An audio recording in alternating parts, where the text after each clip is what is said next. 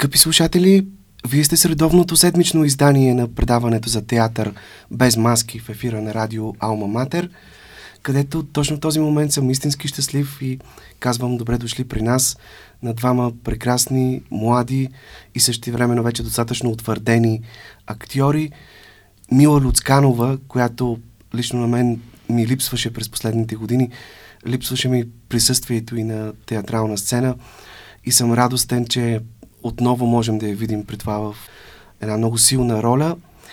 И Кирил Нетков, който през последните две-три години след надфис успя да изгради вече няколко ярки сценични образа в различни представления. Поводът за тази наша среща е най-новото премиерно заглавие на сцената на Младежкия театър, в който и те двамата участват. Престъпление на сърцето по пиесата на американската писателка, драматург и актриса Бет Хенли под режисурата на Стоян Радев. И така, здравейте, благодаря ви искрено, че приехте поканата ни. Здравейте, здравейте, и на нас не е много приятно. Здравей, Данчо. Разкажете в началото всъщност как се пресякоха пътищата ви в това представление. Мила, ти участваш много като гост актьор, тъй като mm-hmm. си актриса на свободна практика още веднага след като завърши надвис. Но всъщност ти вече си се срещала с Стоян Радев в неговия спектакъл Солунските са заклятници преди години в Народния театър.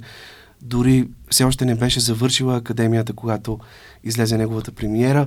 Спомням се, че тогава той гостува тук при нас и на въпроса ми за избора му да те привлече в актьорския състав буквално от студентската скамейка, той сподели, че това, с което си го спечелила най-силно е бунтарския дух, който носиш в себе си, в това, че имаш много силно изявена гражданска позиция, тъй като по това време ти беше един от най-активните млади хора по протестите, които тогава 2013-2014 година заливаха улиците и площадите на София. Как се случи сега новата ви среща с Стоян Радев няколко години по-късно? Ами да, всъщност тогава правихме окупацията, да, бяха студентските протести, стоянни покани още като студенти, там един Икар, защото той режисираше едни награди, Икар, които бяха пак посветени на протестите, защото всички знаем, че Стоян също е човек с много-много изявена силна политическа, позиция. да, е силна гражданска позиция и аз тогава си казах, като участвах в тия протести си към Лелеса, си затворих пътя, никой няма да ме покани за абсолютно нищо. И той ме покани за Солонските в Народния. Беше супер. И сега той ми извънна, той ми извънна да ме покани за тази роля. Аз мисля, че бунтарския дух за втори път и печели покана за представление ами, на да, Стоян Радев. Ами той като ми звънна, той ми звънна и ми каза, бе, тук сега да ти пратя един текст, бих искал да те поканя, защото така този персонаж по някакъв начин ми напомня за теб. И тя е една жена, която е застреляла мъжа си, после се опита да се му убие, влачайки един полилей. И аз викам, стояне, как трябва да го приема това? а, но не, тогава каза, че точно някакси за него Бейб, като е моята героиня, е много силна, откачена и в същото време така финна жена. И мен това описание повече ме спечели от... Фина на пръв, на пръв поглед. на пръв поглед да. фина, но отзад хищник, нали, което... И така и ме покани и за мен беше много хубаво това, защото аз не бях работила от много време в театър, с екип, който си е от театъра. Нали, последните неща, които съм правила, или са индивидуални, или влизам малко в друга роля. Едно режисьорско нещо направих и всъщност от много време не бях правила такова нещо колективно, с колеги, които активно работят и на мен това много ми помогна, защото малко бях изгубила тренинг и ти виждаш как колегите срещу тебе супер бързо им штрака, и скачат и пробват и аз началото си викам, боже, аз тотално съм изгубила тук. Какво правя? Тотално да... съм изгубила форма. Тотално съм изгубила форма, но това много ме вкара всъщност пак в обувките ми. Беше супер. В същото време, Киро, ти си част от трупата на Младежкия театър. Да, нали така? да, да. Тоест, да. при теб не е толкова изненадващ избора да ти бъде поверена една от ролите в този спектакъл? Ами не, той сега реално като идва да прави представление в театъра, трябва да вземе нали, до голяма степен актьорите да са от трупата на театъра. Всъщност ти по Така програма... че Мила е избрана, аз съм спуснат отгоре. Ти по ме ли си в Младежки театър или вече не, си вече официално, на, официално на постоянен да, договор, да. член на трупата? Добре, всъщност много е интересно, Мила, аз преди да дойда да гледам премиерното представление, прочетох текста на пиесата, без да знам как точно са ви разпределили вътре в спектакъла. И докато четях, през цялото време теб си те представях в ролята на Мек, ролята, която играе Рая Пее в момента. Да. Някакси нейният образ го свързвах най-силно с теб, познавайки актьорският ти натюрел, излучването, което носиш, усещането за свобода, това, че пееш прекрасно, тъй като тя също е певица. И този бунтарски много хубава песен на Мила да цитираме в, от Радев. Всички да. пеем, всички пеем. В този смисъл, имаше ли някакви колебания относно разпределението, кой, коя роля да изиграе в спектакъл? Не, те си бяха абсолютно разпределени. Колебания от страна на Стоян Радев ли?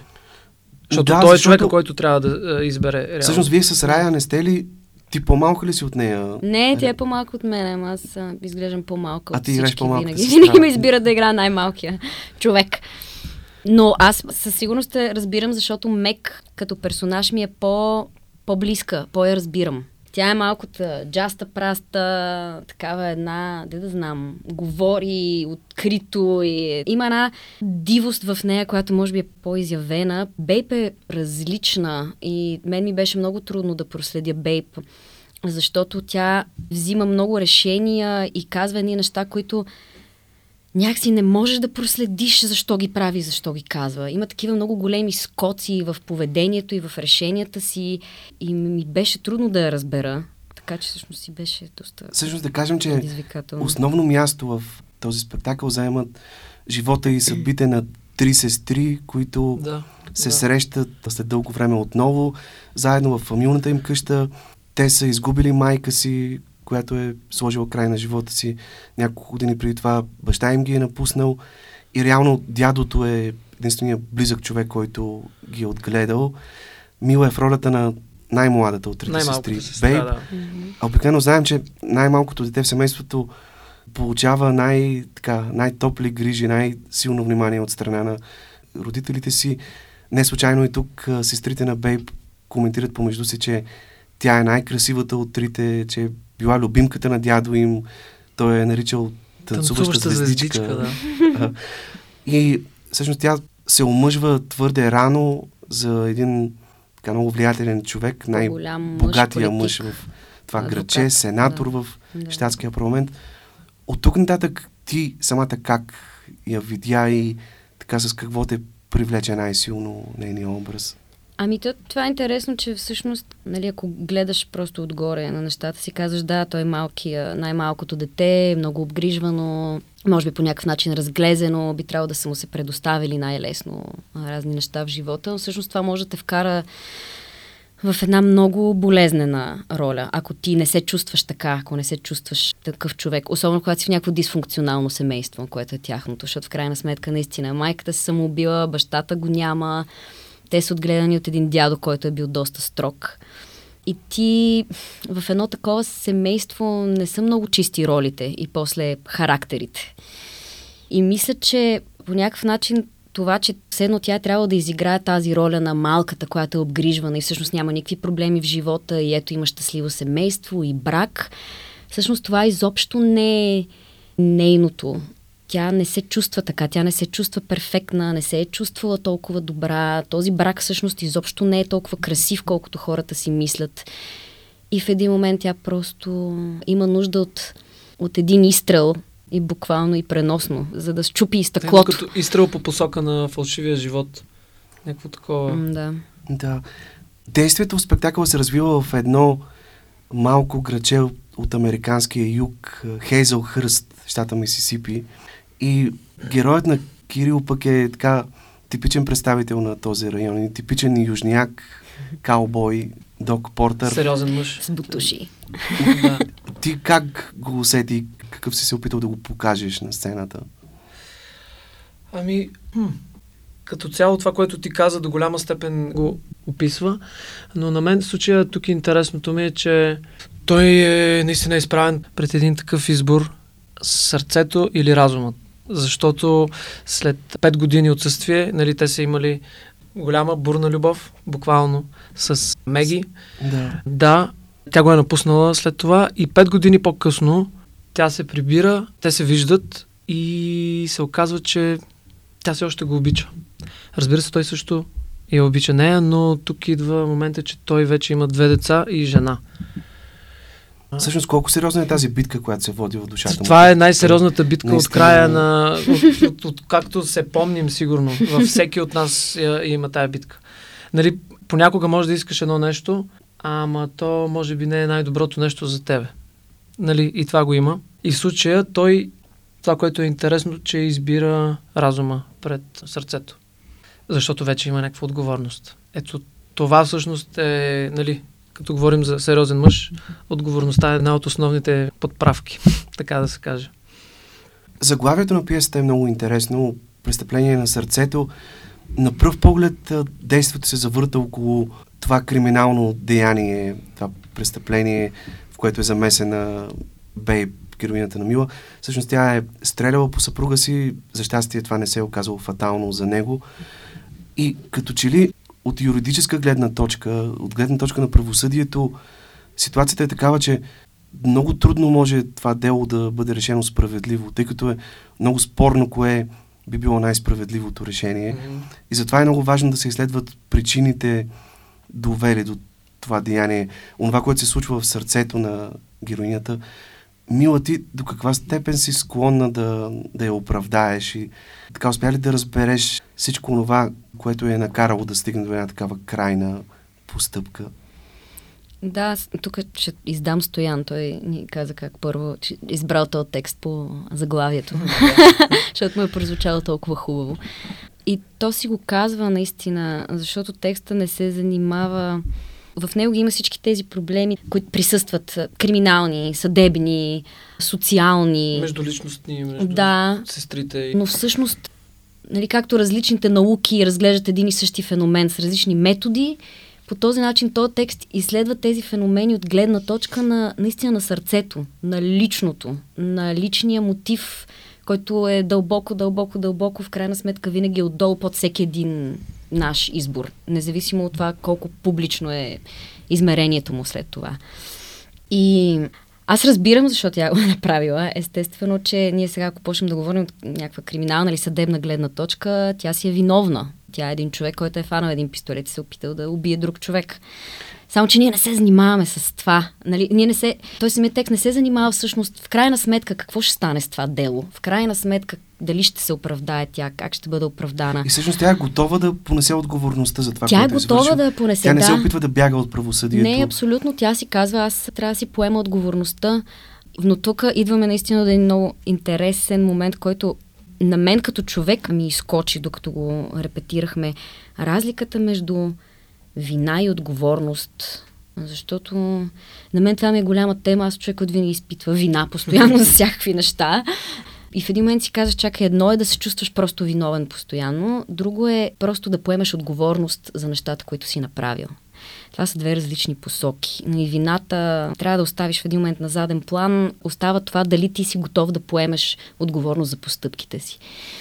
И тя, аз разбирам защо го е направила. Аз разбирам семейното и положение, нещастието и характера и дори ако щеш. Това колко е объркана в любовта, защото има и замесена любов към друг човек в цялото нещо.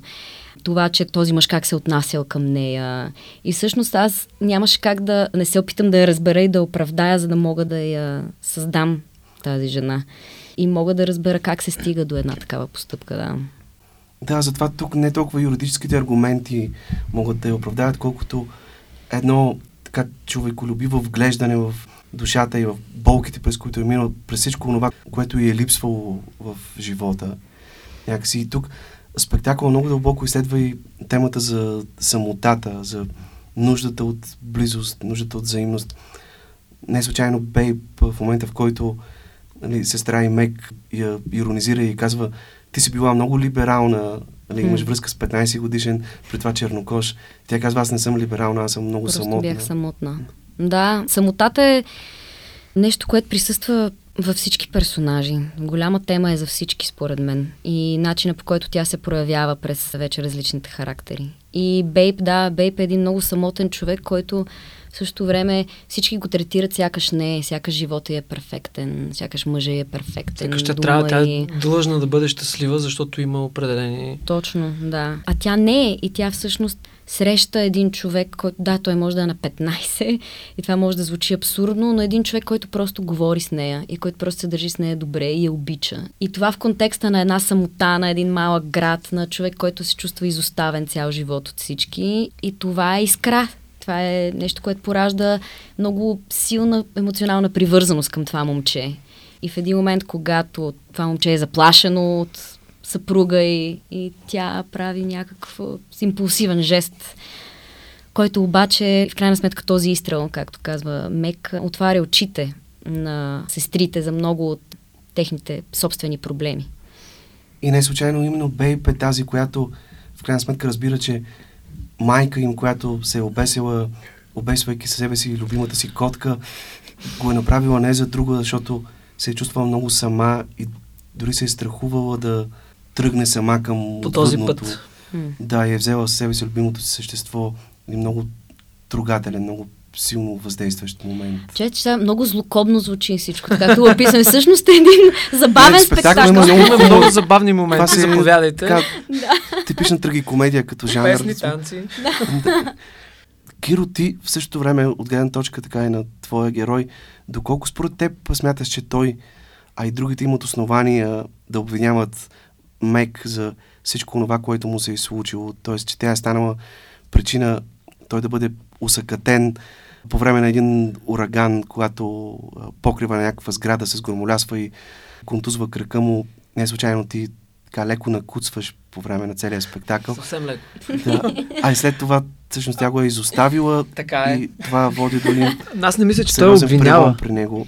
Може би в началото, но... Тъй а, като това пък е, може би, престъплението на нейното сърце, това, с което пък тя се Да, опитва да, да, някакси да. да.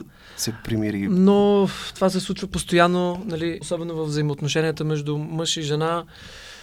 Ние извършваме ежедневно някакви престъпления един към друг. И то може би е от страх, може би е от незнание за това как просто да покажеш любовта си към другия.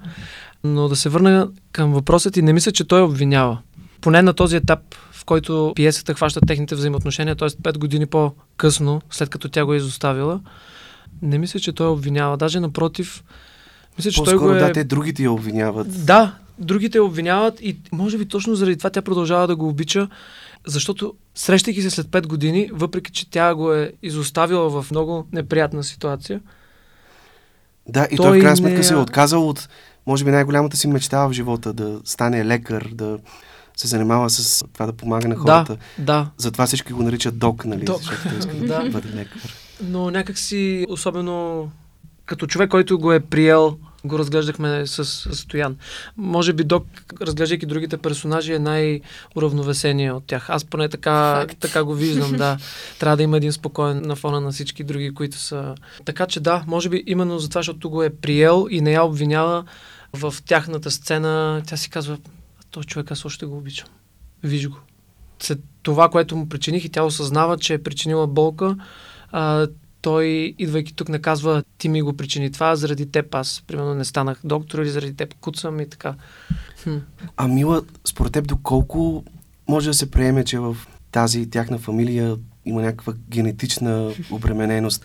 Майка им се е обесила, една от сестрите Мек казва, че е изпаднала в сериозна депресия и стигнала дори до психиатрия по времето, когато е живяла в Калифорния. Самата Бейб, преди да простреля съпруга си, е искал да застреля себе си.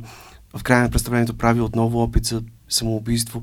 Доколко всичко това е, според теб, признак на някакво душевно заболяване или по-скоро израз на слабост, на липса на воля и желание да продължиш Ами, напред? Виж, сега, ние много сме си говорили, особено за тази тема за самоубийството. Много, много сме обсъждали, дори медицински, дори така сме задълбавали в тези теми. Доколко е доказано, че примерно генетично това нещо може да се предава. Сега, разбира се, ти имаш сцената и някакъв сценичен език, на който трябва да се преведе цялото това. И по принцип да играеш патология е опасно нещо. И мисля, че по-скоро сме го разгледали не толкова в тази светлина, колкото в контекста на това, когато се случват такива големи неща в живота ти, големи травми, ти можеш ли да говориш за тях или не? Защото когато не ги изговаряш, когато не говориш истината, когато не се опиташ да го извадиш да го анализираш, да го погледнеш, да видиш докъде те е довело, да поемеш или не отговорност, тогава тези неща остават вътре в теб и водят до това. Водят до патологии, ако щеш, водят до проблеми с най-близките ти хора, водят до огромен проблем с себе си, до невъзможност да се приемеш. Така че е по-скоро някаква такава. Да, всъщност това е много интересно, защото се разглежда и проблем, който, нали, особено съвременните хора имаме. Ние не си говорим и нещо, което не се изговаря, някакси с времето то придобива още по-големи измерения, дори да един малък проблем неизказан, след два месеца изведнъж се появява като Годзила на хоризонта и нали, да. не си говорим, някакси не си споделяме. И това е проблем, който разгледан и в пиесата между сестрите. Понеже наистина, както и вие казахте, спектакъл все пак не е някаква дълбока драма. Не, то така звучи. Не, не, не. а, затова как, например, се стигна до решението с барабаните на сцената? Нила на няколко моменти в спектакъла свири на барабани. Ами то по текст оригинално Бейп има саксофон. Саксофон май беше. Да, да, да. Но това е решение на Стоян да промени инструмента. Може би нещо малко по-агресивно, mm-hmm. малко по-раздвижено.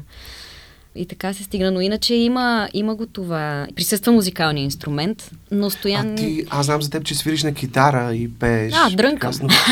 с барабани, така занимавал ли си се по... Не, изобщо. Изобщо бащата на Рая, който е музикант, барабанист, всъщност ми показа там едни ритми и оттам нататък но това ми е мечта. Всъщност барабаните са ми супер любим инструмент и аз много се зарадвах, че Стоян е решил това. Направо си викам, гледай, гледай как ти дава съдбата, ти помага. И много хубаво се чувствам, докато ги бия тия барабани. Да, има един момент, в който ти правиш много силно соло барабани, чинелите, така много да, да. впечатляващо. Всъщност спектакъл е решен така, че е приближен до жанра мюзикъл, не случайно Рая да. се появява като конференсие, за да обяви началото и края на представлението. Всички актриси пеете вътре. Кирил ти... танцува. Да.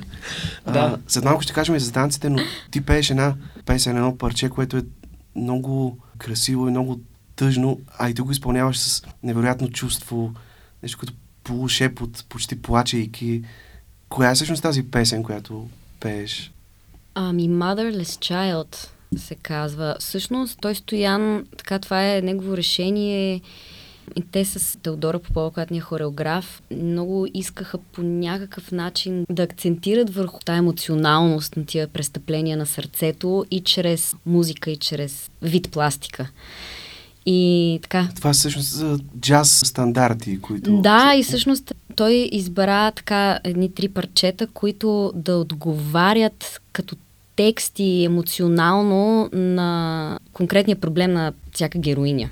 И всъщност, когато ние ги работихме и с Миленко Кошаров, и това беше някакси и посока на Стоян, че след, тъй като моята героиня се появява и първо действие е една така много експресивна. експресивна, да, и така избухва и виждаш, че нещо много я напряга и след това отича в тази песен, която нарочно е някакси първо почти през шепот, защото Стоян искаше някакси да изведнъж това момиче да изглежда все едно призрака и е там, все едно призрака и пее, толкова празна и сама всъщност.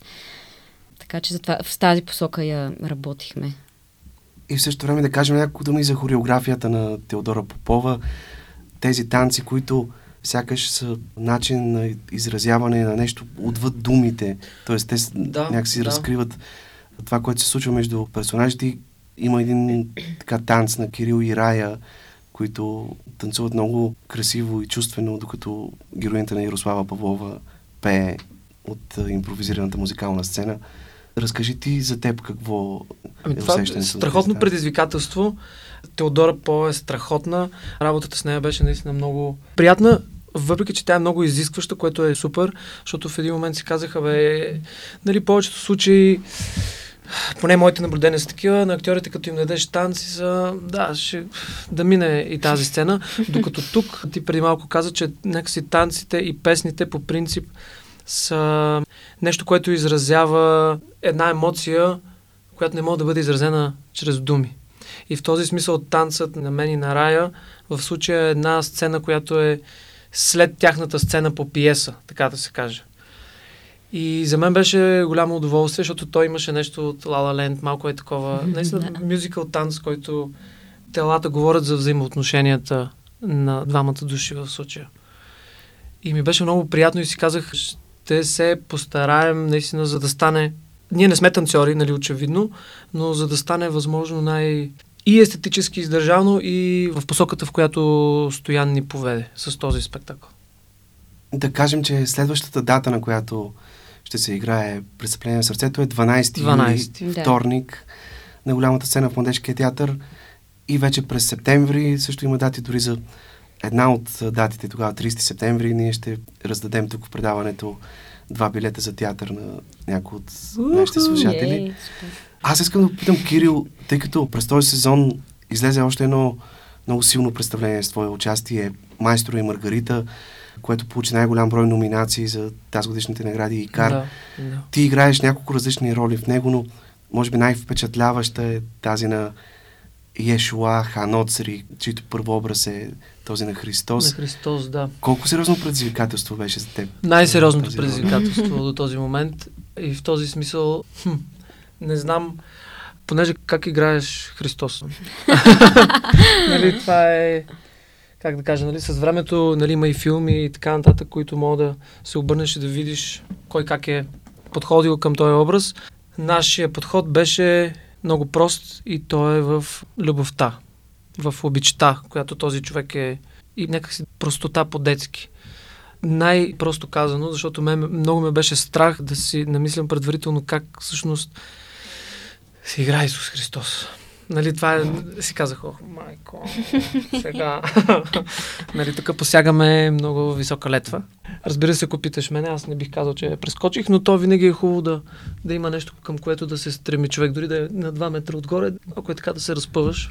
А какво е усещането си партнираш с актьор като Ивайло Христов, който е, е в образа на Пилат и всъщност вие водите един едновременно така дълбоко философски и също време много човешки. Човешки, диалог. да. Ето това е едно от нещата, които също гледахме да постигнем, да покажем Христос като човек. Той не е някакъв супергерой.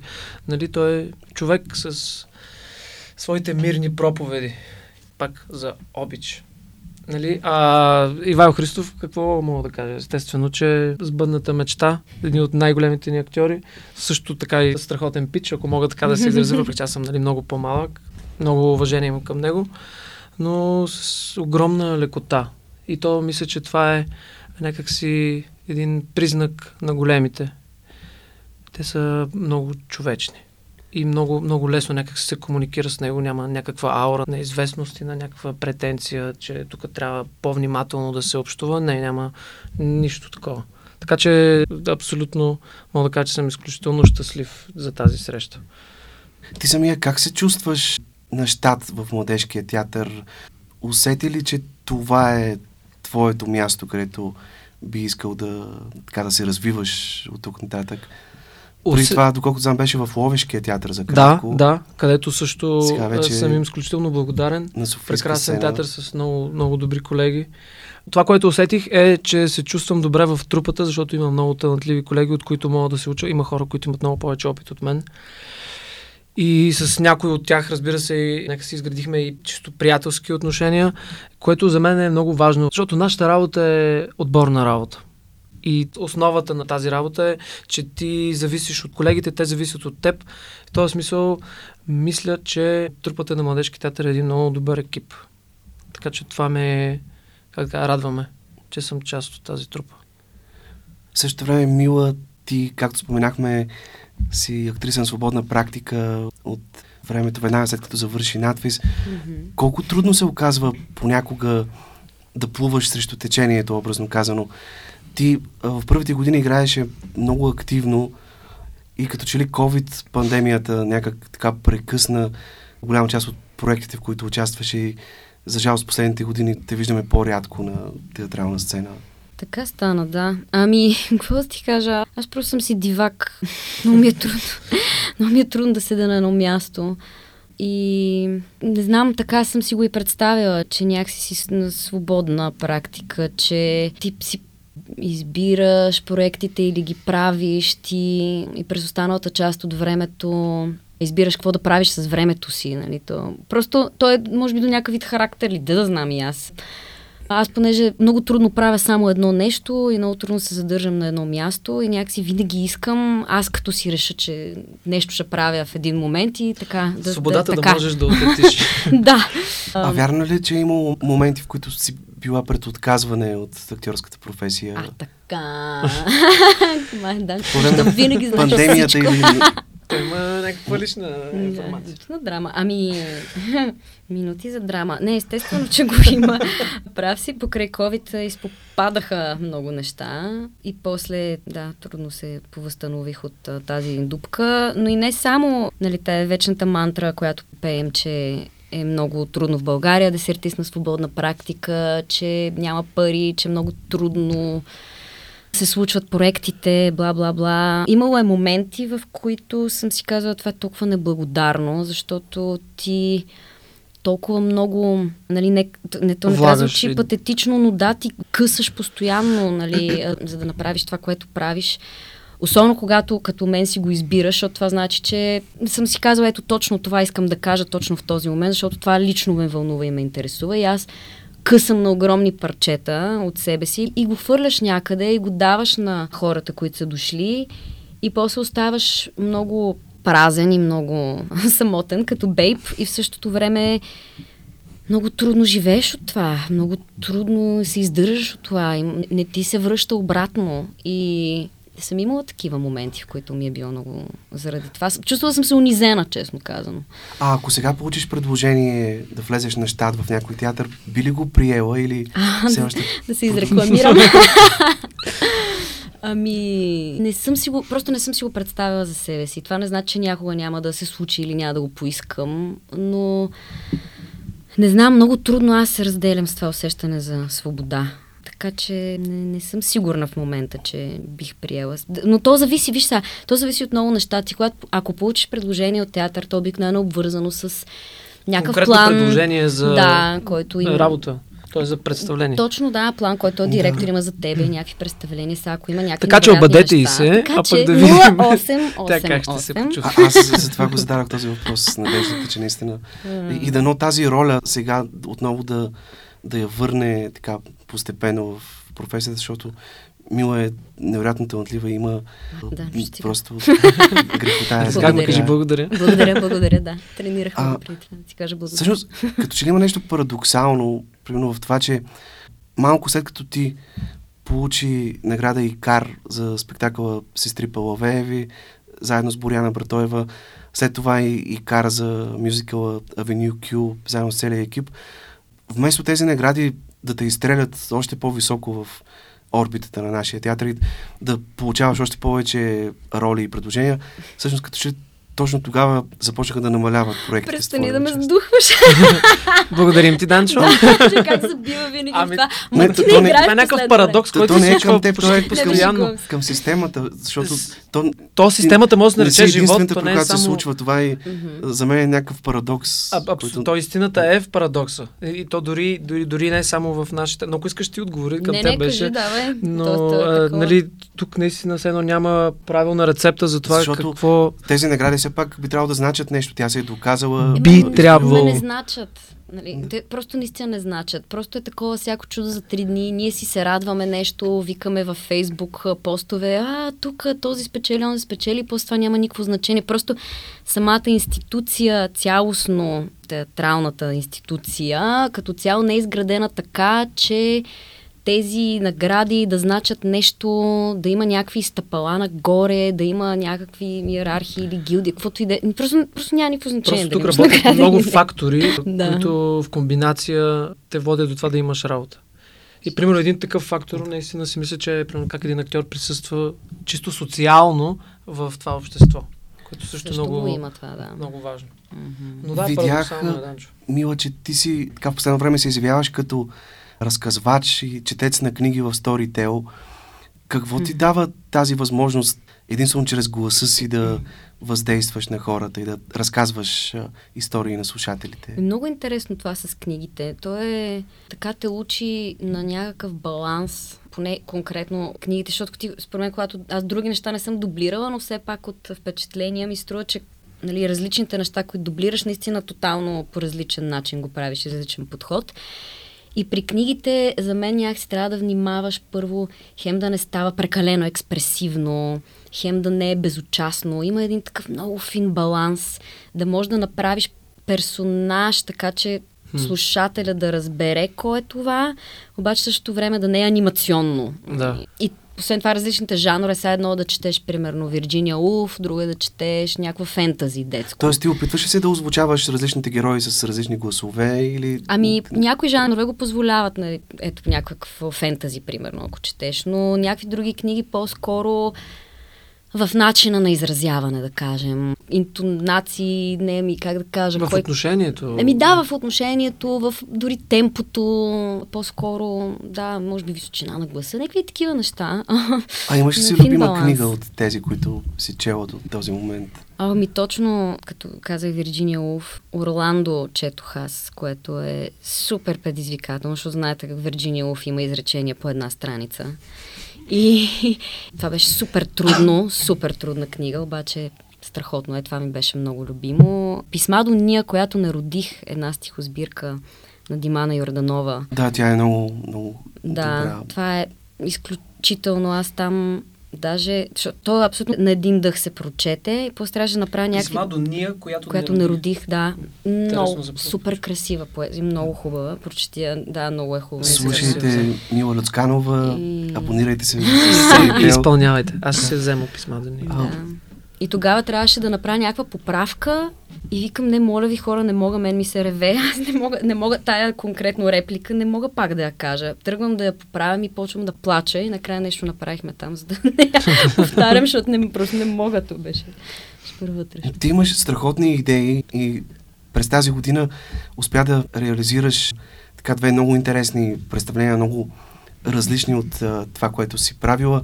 Един движенчески перформанс, стая, която не съществува, в който всъщност ти си във въздуха, завързан с едни въжета и той е изцяло движенчески да. спектакъл, който е много интересен. За съжаление, аз не успях да гледам нито този перформанс, нито пък спектакъл, в който дебютираш като режисьор по пиесата 3 на Александра Станишева.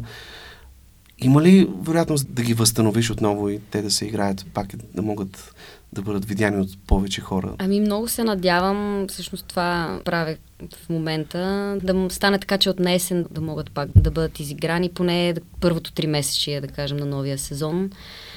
Ще видим, зависи от пространства, зависи от програми, от финансиране, но се надявам, защото и двата са едни много крейзи проекти, които ми беше много хубаво да ги направя, защото са супер различни от всичко, което съм правила до сега, което като артист мен ме вълнува много, защото някакси всеки проект, ако наистина вади от тебе нещо ново, тогава ставам диалог наистина с публиката, защото ти толкова си търсил и си ровил и си извадил и си дал, че то някакси се свързва наистина с хората.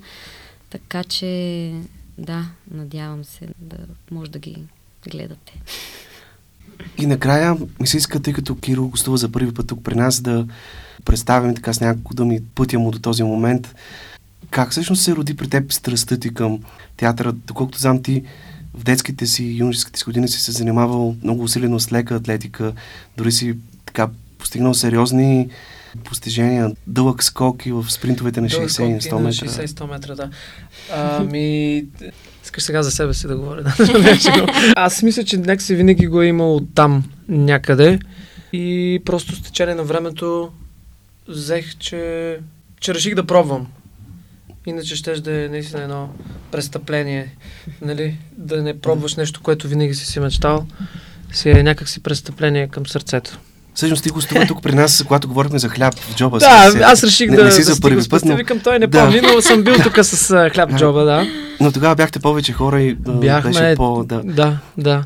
Добре, а как така се това решение от спорта да се прехвърлиш към театъра? Доколкото знам, в един момент получаваш една сериозна травма, късаш връзки, два менискуса. Да, по принцип, Това ли те отказа бих могъл да кажа, спорта? че е това, но всъщност аз вътрешно не исках да го... Защото травмите така или иначе са част от спорта, особено ако човек иска да се занимава професионално, травмите са просто ежедневие. Но, честно казано, някакси просто не го усещах като нещо, с което искам да продължа напред да се занимавам. А преди да пробвам с театъра, даже съм учил и менеджмент в хотелиерството в български. Мечтаях си да имам хотел, бар и такива неща някакви. И след това просто реших да пробвам. Явно озря. Човек трябва да му дойде времето за всичко. А всъщност преди надвис ти учиш известно време драма в, В а, Лондон, да, в University, University. да. Как Една се случи година. това и какво ти даде тази една година? Защо Даде ми... реши да прекъснеш в един момент? Много дълга история е това, Данчо, с много обрати, но даде ми опит, как да кажа, чисто житейски опит. Не съм сигурен дали толкова много професионален опит в сферата, колкото житейски опит да се, да се опиташ да се оправиш сам. Много е важно.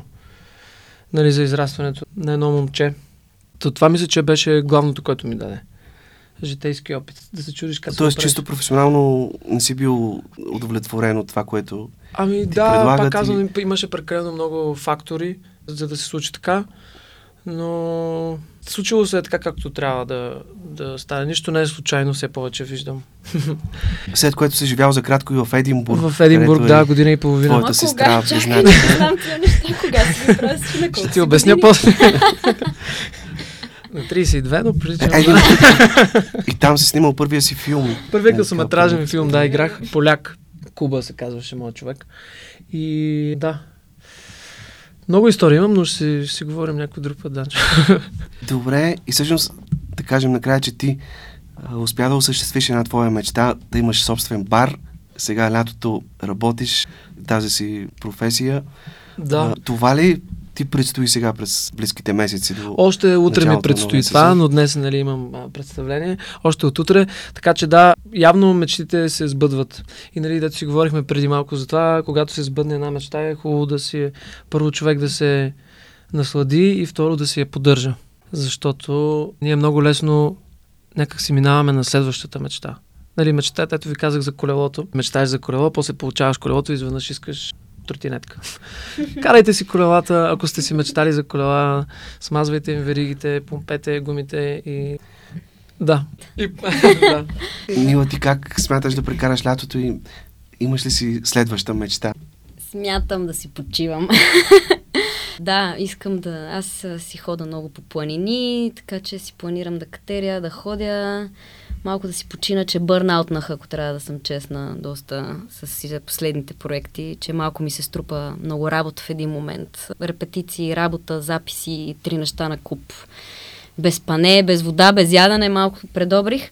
И сега малко почивка, но в същото време Работим и за фестивала. Не знаеш, че правим един фестивал, Международен студентски театрален ще има ли ново издание тази година? Стара Загора, да, края на септември и в момента всъщност сме в тежка подготовка, селекции, получаваме от разни академии кандидатури и въобще цялата логистика и лудница в момента също се, се работи, така че и това. Той е студентски фестивал, международен. Да. Предполагам, ще има отново доста гостуващи Ами това е целта. трупи. Да, идеята е да има естествено и български студенти, студенти от други държави, всички седят Ако искаш, Почти кажи седмица. датите кои са. в Стара Загора, 23 и на 27, благодаря.